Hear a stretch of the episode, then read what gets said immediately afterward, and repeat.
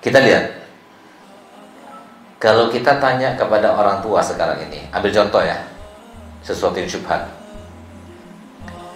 Apakah sudah benar? Meletakkan anak kita di dalam pendidikan umum saja. Tanpa tersentuh dengan pendidikan agama.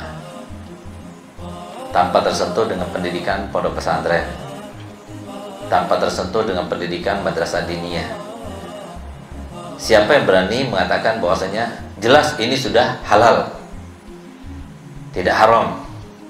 Atau siapa yang berani mengatakan ini haram?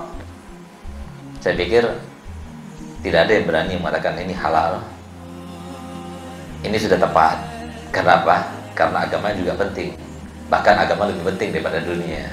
Karena Allah Ta'ala sudah menjelaskan dalam Al-Quran Wabtagi fima atakallah ad-darul akhirah Wa tansa nasibaka minat dunia dan jadikanlah acuan utama hidupmu pikiranmu urusan terbesarmu itu adalah akhirat.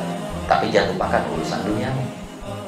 Jadi kalau dilihat daripada ayat ini berarti 24 jam itu harus lebih banyak kita urusan akhirat jangan urusan dunia.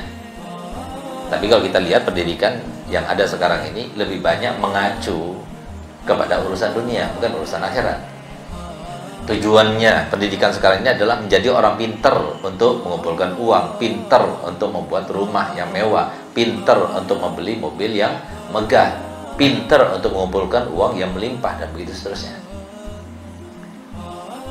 Tapi